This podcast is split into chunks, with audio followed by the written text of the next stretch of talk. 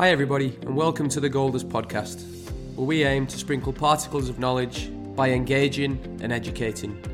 With your co hosts, father and son duo, Keith and David Mayer. We're excited to have you on this journey with us, and we know our wide variety of world class guests will provide lots of value for our listeners. To ensure you stay up to date with everything we've got going on on the podcast, make sure you subscribe. Before we introduce today's excellent guest, as always, we would like to thank our listeners for tuning in and being on this journey with us. If you are enjoying the podcast and you feel like there's some value being taken from an episode, we'd love to hear your thoughts. So if you could review and rate the podcast, it would be greatly appreciated. If you would like to get hold of us, you can do so on Twitter at Gold Dust Podcast, and you can go to our website www.thegolddustcoach.com. For today's episode of the Gold Dust podcast, we're excited to welcome on Shaun Wane. Shaun is currently the head coach of England's rugby league team and will be leading his country out in the World Cup later this year. He was previously the head coach at his hometown club, Wigan Warriors, where he spent several years and had a great deal of success, which we will touch on in this interview. I think it's also important to note that during his seven years at Wigan Warriors, he gave 52 debuts out, and 41 of those players came through the academy system that he helped to build. Shaun's journey to being one of rugby league's greatest coaches is a fascinating one, and he shares with us in this episode so many tools and tricks that he used to get success out of the people he worked with. Shaun, thank you and welcome to the Gold Dust podcast. We really appreciate you uh, coming on, and we're excited to have you with us today. Thanks for having me. Appreciate it.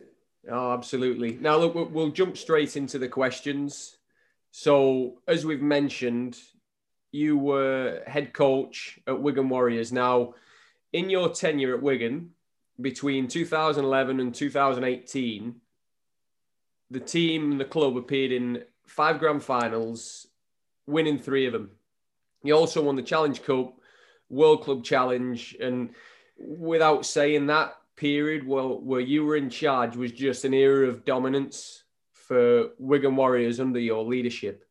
How did you maintain those high standards consistently over such an extended period of time?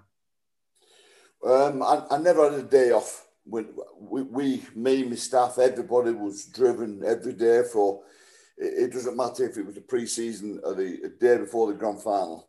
Um, I don't mean rugby standards. I mean standards off the field, standards on the field. It was um, respect to speak people you speak to in the in the gym, making sure the gym was tidy. I used to spoke to the chef, uh, the lady who helped the chef, and we just didn't have days off. We didn't um, relax towards the end of the year. It was um, making sure the small detail was stuck to every single day, and um, and I think that helped us a lot. You know, I, I, I was a stickler for standards and detail, and um, and I was lucky lucky that I had a lot of staff what bought into it and understood that I wasn't being pedantic. Uh, there was a reason why I wanted um, perfection in everything, and and and, there, there was great. You know, some staff what didn't uh, like it, you know, left us, didn't stay with us. So.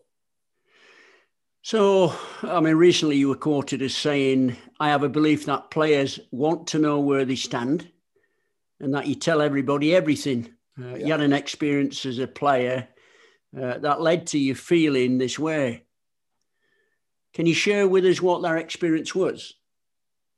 Yeah, it was um, when I was, I've been at Wigan for nine and a half years, just coming up to my testimonial, playing for my hometown club, won trophies, playing with my mates, you know, driving three minutes down the road to Central Park training, very happy. And um, and then one day Maurice got me in and said, you know, we've had an offer from Leeds, we've accepted it. And uh, you going? And I said, well, I don't want to go. That's it. I, I, I want to stay here. And and he said, uh, well, the coach, then then the coach was John Monie, the Australian coach. He said he doesn't like you, doesn't rate you.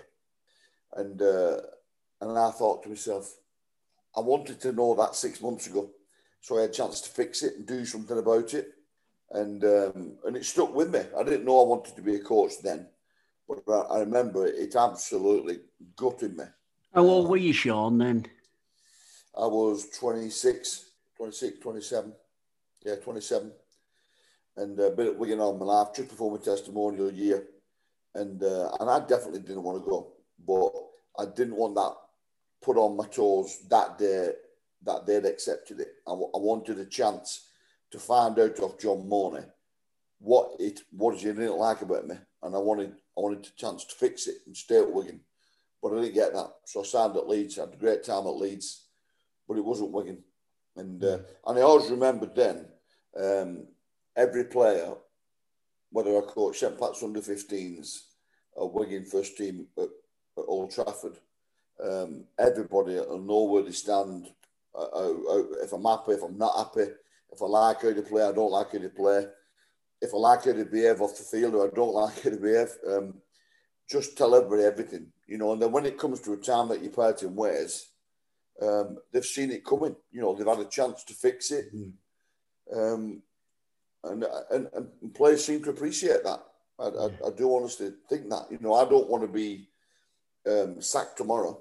You know, I, I want to know that um, there's a problem. We don't like what, what you're doing. So this is what the problem is, and, and give people time to fix it.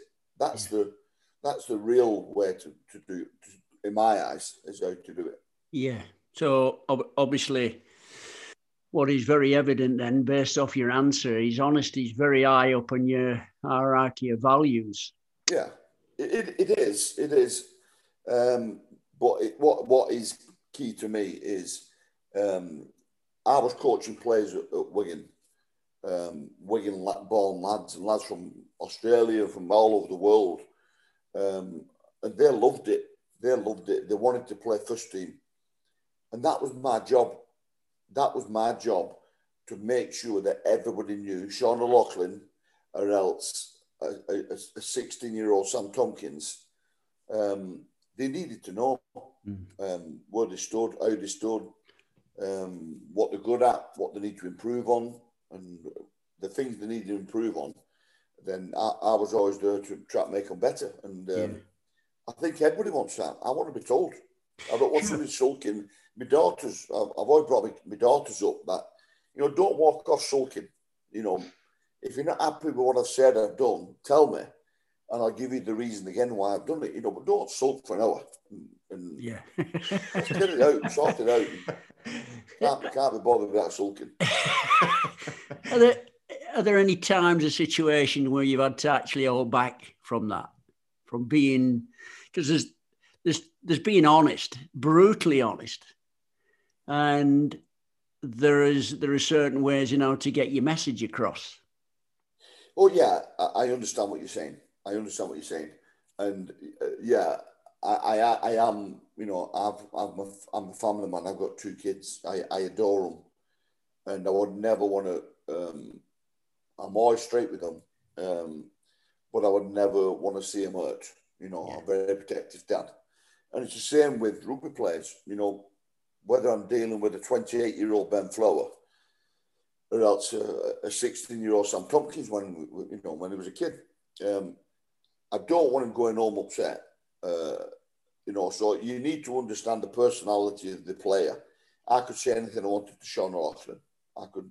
He wanted he wanted it straight between the eyes, um, exactly um, what I thought, and nothing bothered him.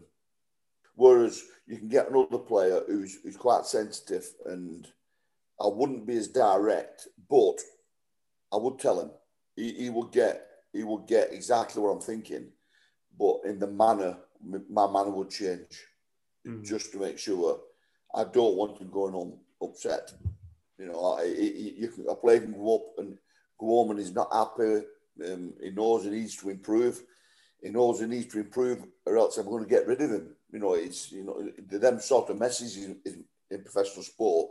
It's not like working at, at, at, a bank. It's professional sport, so you get you get a lot of help off me, but there comes to a time where that help that help finishes, Yeah. And then we both realise that you can't do what I need you to do. Then we need to part ways. So it's um, so I do understand the personalities of people, but but the fact is, um, I have to tell them. They have to know, you know, what I'm happy with and what I'm not happy with. Yeah, and it's, I mean, it's very evident from your standpoint that you learn from experiences, and in in that certain scenario with your experience as a player was something that you didn't want to, you didn't enjoy going through, and you didn't want to, you didn't want to subject your players to. Now, as well as that learning experience, your upbringing, and you've you've spoke about it in the past, was a challenging one.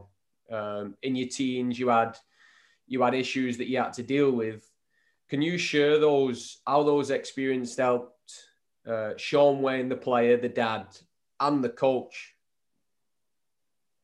Yeah, it made me it made me a better dad. There's no there's no question about that. You know, um, because I, I, have a fantastic relationship with my two kids, and you know the 30, 31 and twenty nine now, and uh, and we speak every single day, and um, and I've never ever laid a finger on my kids. I've, you know, I'm strict with, about manners and common sense, and you know, driving home to them about punctuality and stuff. But we have a great, fantastic relationship now. I love them to pieces. But I do remember thinking as a, as a young kid, as a six, seven, eight, nine, 10, 11 year old, um, thinking that, that this is bad. This is a bad feeling. And then when the kids were born, the eldest was born, Bethan, I, I, I remember feeling that responsibility of having a kid, having a baby, thinking that she's never ever going to feel the way I felt. And um, and it was as simple as that. And she never has done, and she never will do. And, and I, I, won't, I won't wish it on any other human being. You know what I mean? It was um, it was it was shocking. It was bad, no no question.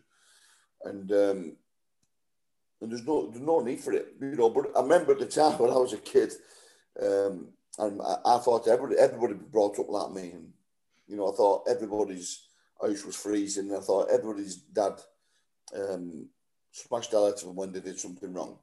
It's only when uh, I left home when I was 15, I went to my, my wife's house, my girlfriend's house then, who's now my wife, and, um, their house was warm and they had central heating on. I had my own bed and they ate food at night and had food in the fridge and, and uh, when the mum and dad thought the world of her, you know what I mean? So I think, I, I you know, I, I was shocked. I was, I was actually shocked um, at what was going on because I thought everybody everybody lived like I did. In your early teens, you had a bit of you got yourself in a bit of bother, I believe, with the uh, with the bobbies. Oh yeah, yeah, many times, many times. I did some. Um, I did some. I'm embarrassed to talk about some of the things I did, but in the area where I lived, um, you, you you had to stick up for yourself. You you had to look after yourself, and you couldn't let anybody take the take the mickey out of you and um, and that's drilled in you from four, five, six year old, and um, so I, I got a, a load of mates, and we did we did some shockingly bad things, which you know I'm embarrassed about. But yeah, when I was 15, I, I rang in a bomb scare to school. I, I hadn't been to school for a long, long time, and I rang in a bomb scare and got the school evacuated, and we got arrested, and that was um, and that was my last day at home. You know, I'm embarrassed about that now, but you know, I was I was going down that path um, of trouble. I was I was you know I was fighting every night and fighting with men and doing some horrendous things, and and then uh, and then that night I went home. My dad, you know, my dad nearly killed me. Um, I ran out, I ran into our house, and never went home again. At fifteen, mm. and I went to my girlfriend's house, and, and um, everything picked up from then. And from that moment, Shaun, you, you obviously went on and played for Wigan. You touched a little bit. You went on to Leeds as well, and then went into to coaching. But you weren't after you finished playing. You weren't always coaching full time. Can you delve into the experiences leading up to that? Yeah, well, I in playing. Then I did my class two um, wagon driver's license and I thought I'll always be I'll, I'll always be able to earn hundred quid a day You know, I just thought I'll always be, be able to earn. And I didn't do it. I didn't do it for long. But I, I did that in my class two. I went into sales in construction, uh, worked for some re- really good companies. Uh, the best company I worked for was Tarmac. Um, I was key account manager for Tarmac in Greater Manchester. I loved that job. Um, still speak to my bosses then, and um, and I was coaching the kids at Wigan at the same time. So I was doing like 100 hours a week for about 10 years. From two, from 2000 to 2010, I was doing 80, 100 more hours a week. I had two young kids. Um, my family life definitely suffered, but I was that obsessed about being the best at tarmac and selling more concrete than anybody else. Um, you know, I wanted my under 17s team under 18s team, whoever I coached at the time, I wanted them to be the best. So, you know, I was finishing dinner, getting in the car, clipping training, clipping games. Because I was on my own, we had no analyst, uh, analysis fellow then. Um, so I did everything myself. And, um, but, you know, the hours I put in was horrendous. You know, I didn't see my kids as much. But my wife always understood that I wanted to coach. So she, she's always uh, backed me and helped me and never asked me about stuff. You know, I've never had, you know, I can't, I can't wire a plug, I can't change a bulb. We've always get people in because I've always been working. And, um, but she's always understood that, you know what I mean? It's, um, she's been very, very supportive to me. So, as a, a leader, some of those inherent skills and qualities that you brought through your teens and then into your, into your working life, you'll have some non-negotiables for the yeah. environments that you work in and what you're currently doing. Can you share some of those non-negotiables with us? Yeah, I like um, I like players who want to improve. I like people who want to improve, want to get better. I'm you know, I'm 56 and um, I've, I've done a lot. Um, but I'm doing courses, I'm doing CEO courses, and and um, I, I don't like players being happy, being sad. I don't. I like them being happy. That's wrong. I like them being happy. I, I don't like them being satisfied. I don't like. I don't like my daughters being satisfied. Um, I want. I want them always to think what's next. I want them to be ambitious, and I want them to um, always want to get better and, and, and never not be happy with what they've got. And it sounds quite sad that really when I say that. But I like players. Um, you know, when I speak to England now, I want, players. I, have got a few meetings tonight, um, but I like players. What when I ask them, what do you think you need to improve on? I like them. What ram a few things off. If I said to Sean Loughlin when he was at his best, um, what do you think you're lacking in your game? I'd have to slap him to shut him up because he just named me that many things. The most perfect rugby player in the, in, in the world. He thinks he's got that many flaws in his game. It's untrue, and that what that's what makes him makes him the best. Do you think that Sean has been? I mean, that would have been in, inherent from from him from inside of him. Do you think you drove some of that because of the questioning, constantly pushing and driving them to become the best that they can become? Yeah, absolutely. You know, I, I, I would own him every single day. And, you know, I can walk through the gym and he, he can be chatting and, and I'll just throw a comment over him that, you know, while you're chatting, could you be, could you not be stretching or rolling or passing and just a little comment and um, and, and it was slowly drip feed. It took it took the players that when I when I got the job in 2011, it took the players a fair while to um, you know, understand my weird my weird ways. At the end, they didn't, they didn't think it was weird. Um, they understand that I just wanted the best for them, so I used to own them, you know, and um, and that's one thing with, with lockers. I could say something in the gym. I can I can could go down to London to play London in the hotel, and um, and I could hear George Williams at the reception speaking to a lady, and I'll say to him at dinner, um, I heard you say uh, your manners with that woman at reception was fantastic. Mm. I like it. and he'll be thinking, why is he listening to my conversation? I don't know what he's thinking, but slowly but surely, you know, all, all the lads who I don't coach now, I have coached, best of mates. You know, they, they send me messages. We have FaceTimes, and um, you know, so they must understand that I care about them for the right way. Those little subtleties are. That's the inner skill of coaching. It's expected, or the expectations from spectators looking at somebody like yourself is it's just on field stuff. But those little nuances that you're picking up, not listening, you but you're very acutely aware of those nice little saying, a thank you, or a little bit of courtesy here or there. It goes a, it goes a good way, doesn't it? It absolutely does, and it's that's that's my job is, is to make them, you know, carry on the good work of what the parents did and, and carry on making them good people. You know, I didn't want that receptionist thinking that George Williams was an idiot because he's not. George Williams is a nice guy, um, but sometimes he's forgetful. So I, I just like them knowing that uh, I do hear things and I take notice of detail, and I'm going to tell you. And if you do, you know, if, if you don't, you know, we have standards at the club. We take our plates back. You know, the decent thing we take our plates back in the kitchen when we've eaten. Yeah. But when we signed a new player, I remember we signed Tully Matota and he come and got up because at Wakefield they didn't do that. Well, they I don't, I don't if he got fed not at Wakefield, but he got up to walk off and Locker said, "Mate, you take your plate back here, you, you, you wash it." And they went, all right. And then so the players managed it themselves, you know, all that, all of the standards things. And, you know, and they didn't have that when I got there, you know, yeah. when I got there in 2010.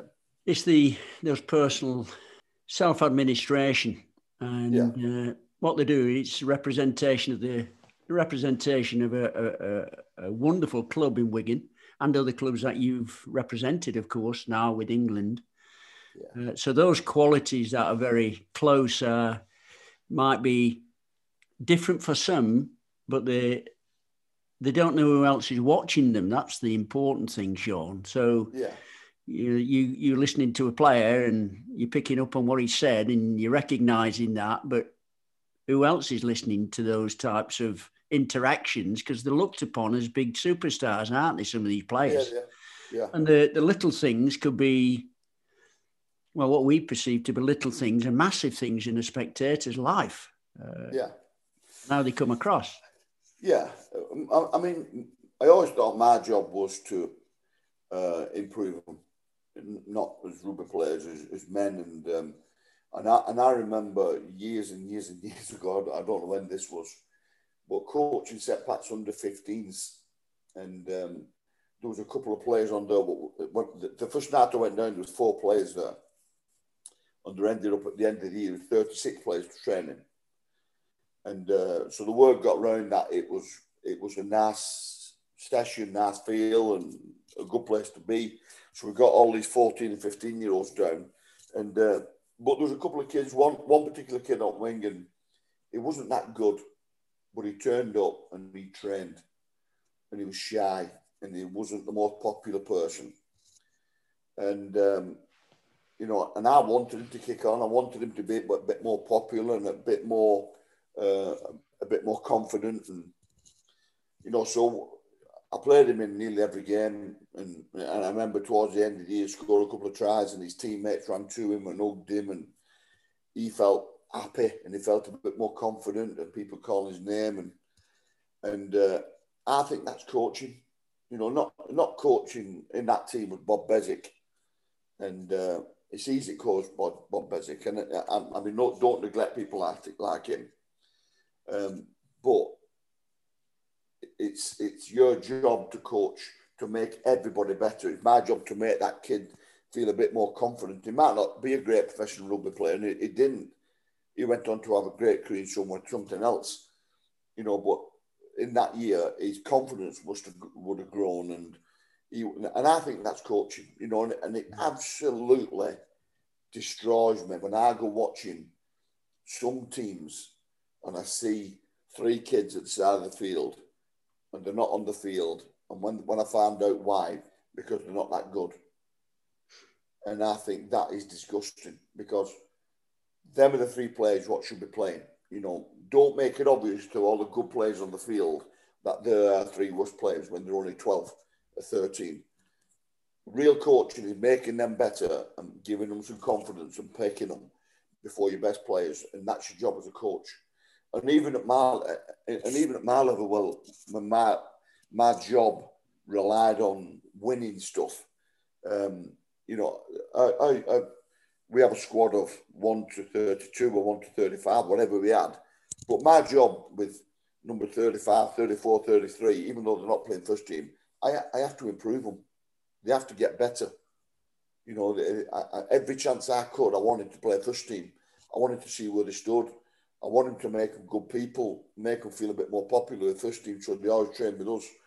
And that's coaching.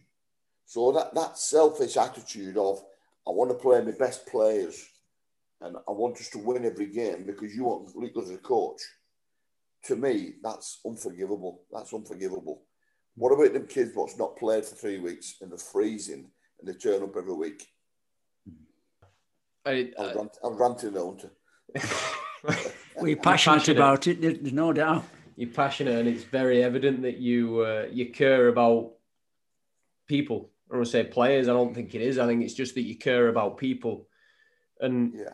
for you personally, you have that level of care, but you also have high standards and you have values that lead to how you operate. What are some of your key values and, and how do they help shape Shaun Wane, the coach?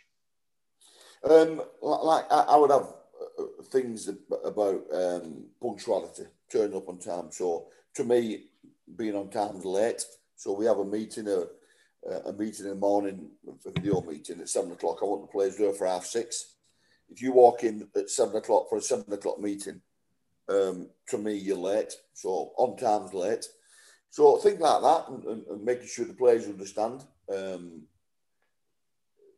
them values. That it goes back to that. Tell everybody everything. You know, don't don't one day have a meeting and let players walk in at seven and then say, right, you're fine. Because to me, uh, on time's late. I mean, tell tell them all. This is what I think. You know, when we travel on a coach, when we finish, I want that coach to be clean and pristine because it's not that coach driver's job.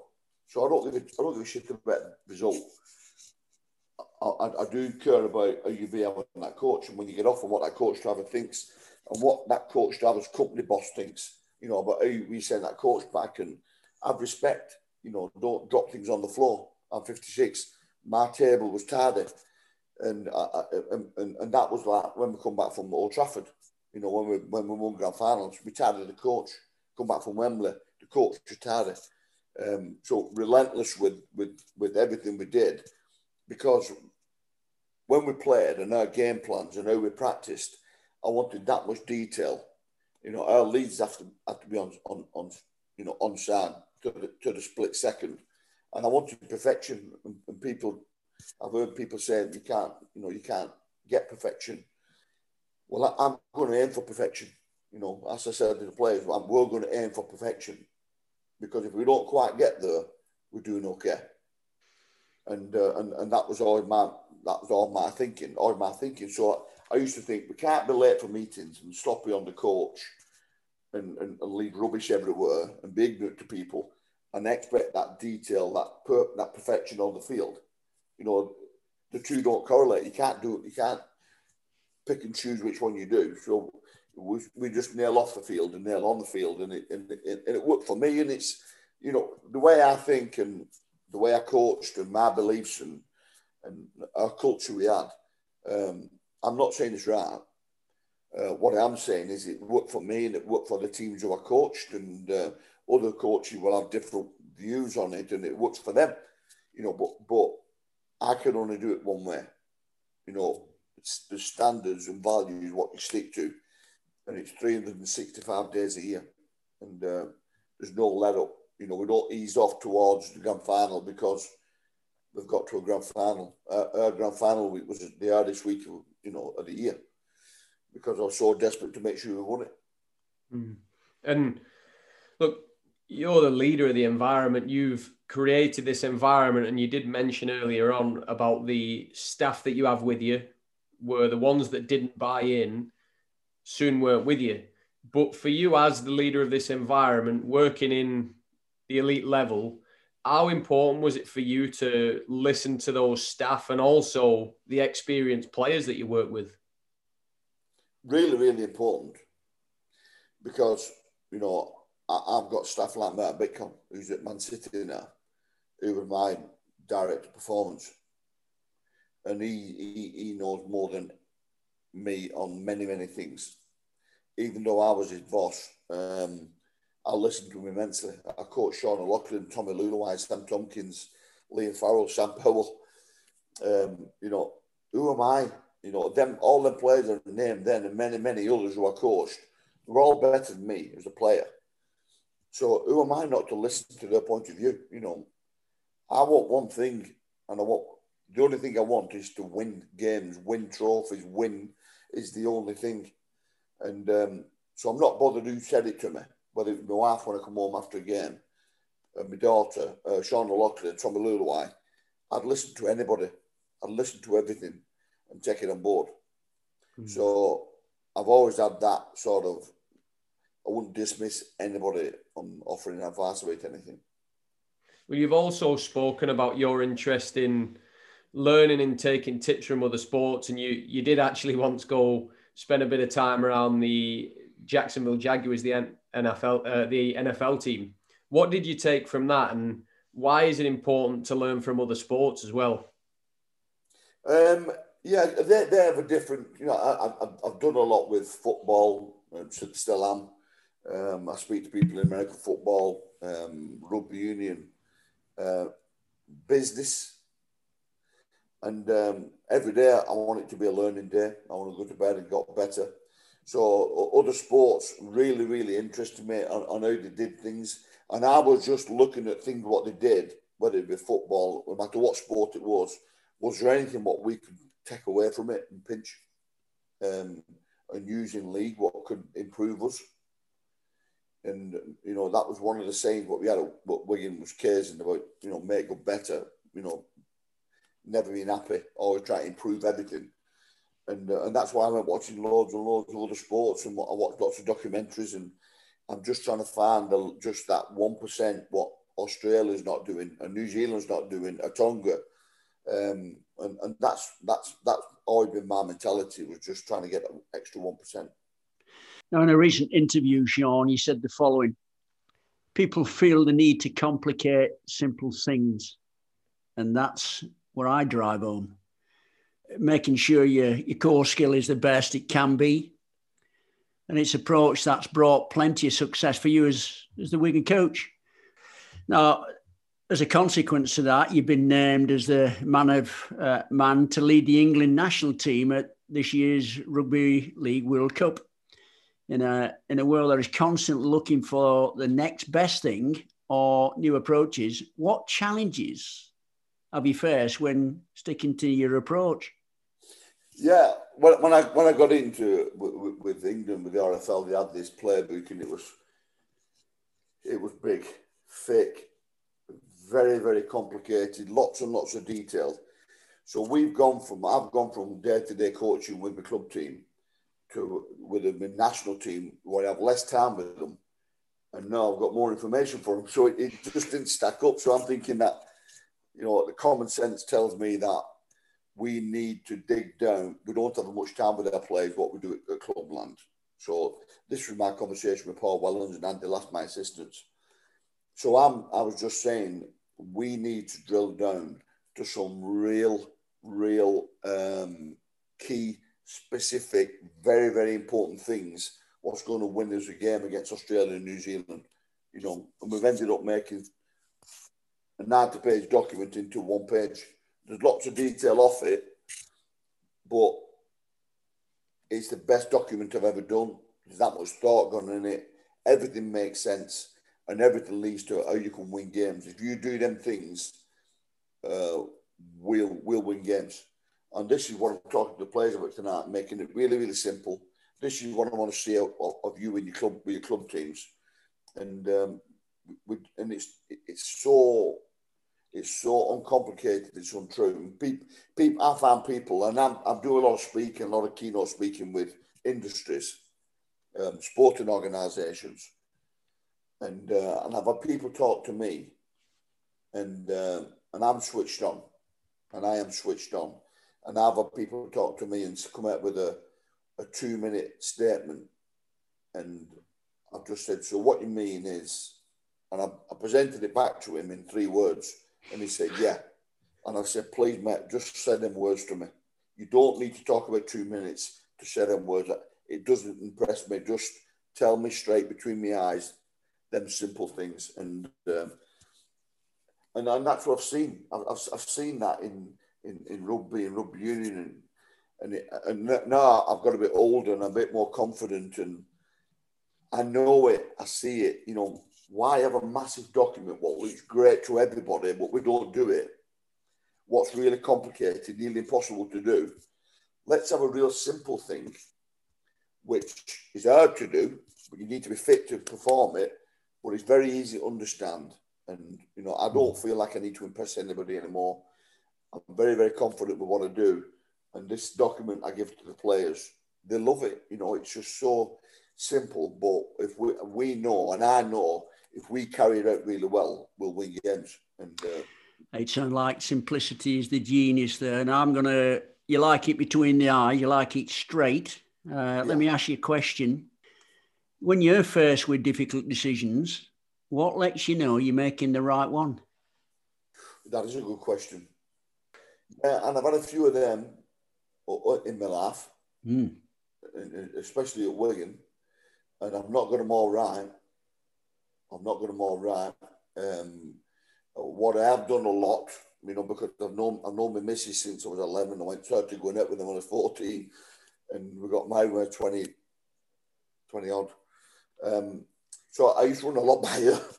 You know, I used to come home a lot when we were going to in trouble at Wigan. You know, having loads of injuries. I'd come home and I'd say, you know, I'd say things and she'd give me her answer. And, and I think that's a strange answer. I'd come back a few days later and ended up being right. So I, I listen to her a lot. But in, in my heart of heart, when I've made, you know, I've had to go to work and make difficult decisions and sometimes instant ones, um, I've gone with my gut feeling. Mm. This this will make sense to you. This will make sense. So when I when I when I took over in 2011, I've, I've been under Madge, Mike Maguire, and I've, I've been under some good coaches. I've listened and learned um, a, a, lot of coaches what I didn't like. Uh, when I, when I was a player at Wigan, you know, I got bullied off coaches. Um, you know, so I've listened and learned over the years. But when it come to uh, uh, that first year, um, I was trying to, you know, what would somebody else do here? And the, the half-time team talk, trying to think what other people would do. And that year we won the league leaders. And I thought, at, that pre-season, I remember saying to my missus, you know, I've not been myself. This is not me. And uh, I'm not going to get sacked at Wigan. And I've not been myself. I changed from when I was an under 18s coach, an under 19s coach. Under, I felt like I needed to be different. And I said to her, I remember saying, saying to her, season finished, you know, and we, we'd done all league leaders, you know, it weren't good enough for me. And, and I remember saying, I'm not, I'm not doing that. I'm, I'm going to be myself. And, and that's when I brought in about punctuality, coaches, how we train, um, how we speak to people, you know, how we train, you know, how, how you behave at home, you know, everything just come out. And um, and I was happy. And, and if it hadn't worked out and I'd have got sacked, then I'd have been happy because I'd, have, I'd have been myself, you know what I mean? I'd have got sacked being Shaun Wane and not trying to be a load of other coaches. And that was important to me, really, really important. And, and, and gladly it, it, worked. And and uh, Was there a defining the moment, Shaun? Was that a defining moment in your development? Yeah, absolutely. So Absolutely. The, so the conversation that you had with your wife, all that, those word, those words of or pearls of wisdom from her. That's a that's a significant time that actually helped shape you back then. For, forever, forever. You know, I, I, I do a bit of mentoring now with football coaches and rugby union coaches, and uh, one one one bloke I've been speaking to recently, a very very famous footballer, and I said to him um, always remember, you know, go with your gut feeling. Whatever you feel, you should be doing, and it's very, very hard. It's very, very hard to do. Um, but go with your gut feeling. What you feel, you know, what, what you're about. um, you know, mould your training around that, mould your team, mould your behaviours off the field around what you think's right. And it's, uh, I'm, he's taking, he's taking on board what I'm saying. But it's only now I feel confident saying it, saying it now because I'm 56. He's worked for me in my career. But I would never change now. I would never do anything different. Now, I was just, it's funny, I was just about to ask you that question. You've, you've just stumped me. I was going to ask about the work that you're doing. So you're, you're working with former England and Chelsea footballer. You're speaking to John Terry, uh, Lee Westwood, and presenting on pro license, UEFA pro license. And I was going to ask what advice you would offer somebody working in elite environments. As well as what you've said, is there anything else that you could add? Yeah, I, I always thought, now this is me, um, I, I was never going to get outworked. You know, I, I would, all, all the way through my coaching career, I've worked on Christmas Day. Sad, this is sad. But I've always worked on Christmas Day, got my laptop out, worked thinking that there's nobody else working today. There's only me working. There might have been other people working. And probably nobody, nobody else give a damn that I was working. But I always mentally told myself that um, I've got my laptop out, did some clipping on Christmas Day. So I never wanted to be outworked. I wanted to work out everybody else. Um, I always wanted to, to um, oh, this is what I said on that UEFA Pro license, when, when you with your staff, is be relentless with telling them daily, every other day, if you're happy, if you're not happy, don't sit on things. I'm not good at sitting on things. Uh, I need to sort it. No, this minute, whether it's two in the morning or whether it's 12 in the afternoon, it doesn't matter. I need to sort it straight away. And that was the same with the staff. So give the staff a lot of feedback, let them know what they are. Same with the players. Never be outworked.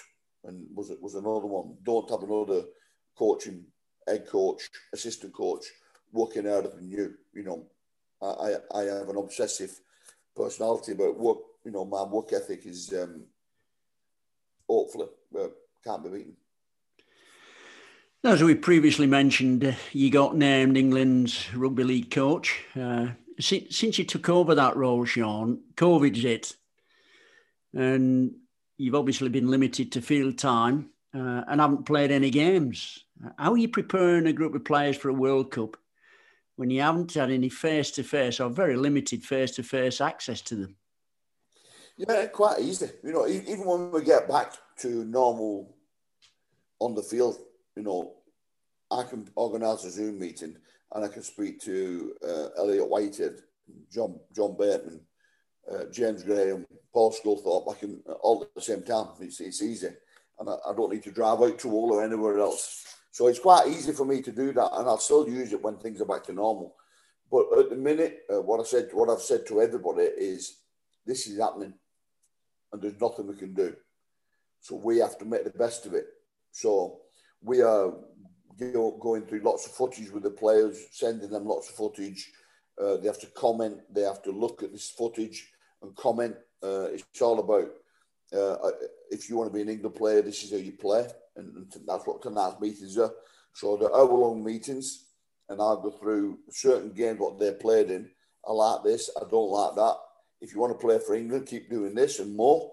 If you don't, keep doing the other thing. And uh, it's a very, very, very straightforward conversation. And you know, and, and there's an element of caring. You know, I'll, I'll ask the players are, and genuinely, do they need anything? My phone's on 24 hours a day. You phone me four in the morning, I'll answer my phone.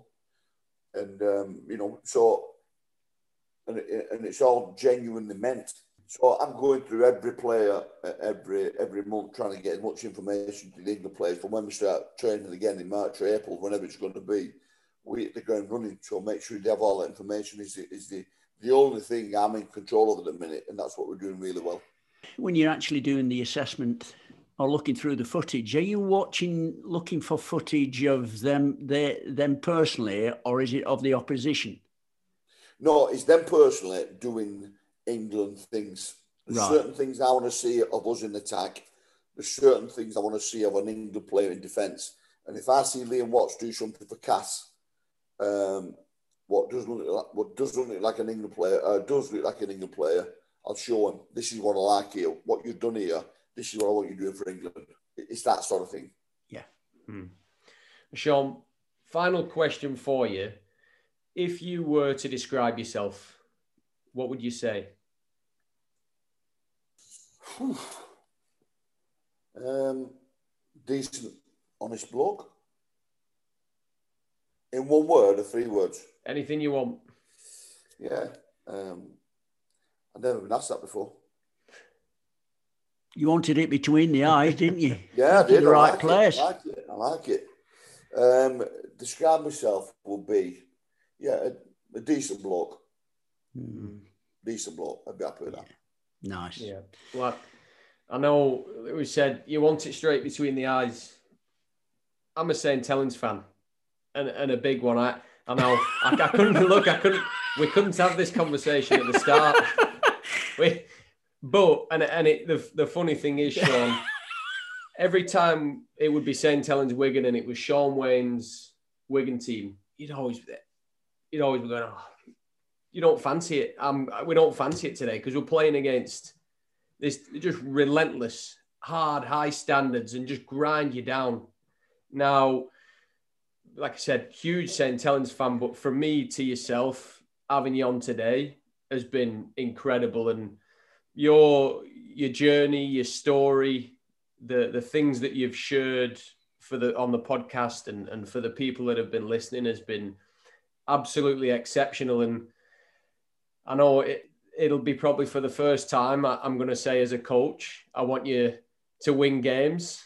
Uh, I know when the when the World Cup comes around, we'll be we'll be cheering England on, and I know under their guidance, I'm sure they'll they'll be in a good place. And uh, we just want to thank you. It's been really really good having you on today. No, I've enjoyed it. Good questions, Em, and th- thanks for that. And thanks for the curveball at the end. That was a good one. That. what, what do I think? What do I think of myself? And uh, that was a good one. That I like it. Even though if you'd have said to me to start, St. Fan, I'd have still done it. Brilliant. Well, it's good to know that now. When I, I go back to St. Helens now, I went back to St. Helens, the World Club Challenge game. And uh, as a Wigan coach, you can imagine the stuff what's happened to me at St. Helens.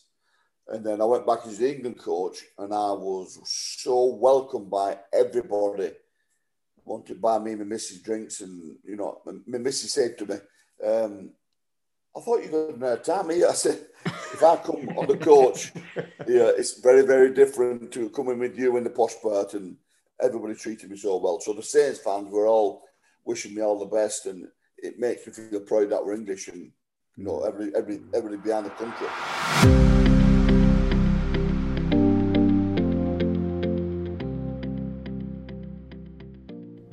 Thanks for tuning in to the Gold Dust podcast today. If you enjoyed this episode and you haven't already subscribed, please do so. Your continued support is highly appreciated, and it means so much to us knowing that the content that's being produced is providing value in people's lives. If you would like to know more or get more information from us, you can follow us on Twitter at Gold Dust Podcast, and also you can visit our website at thegolddustcoach.com. Thank you, everybody.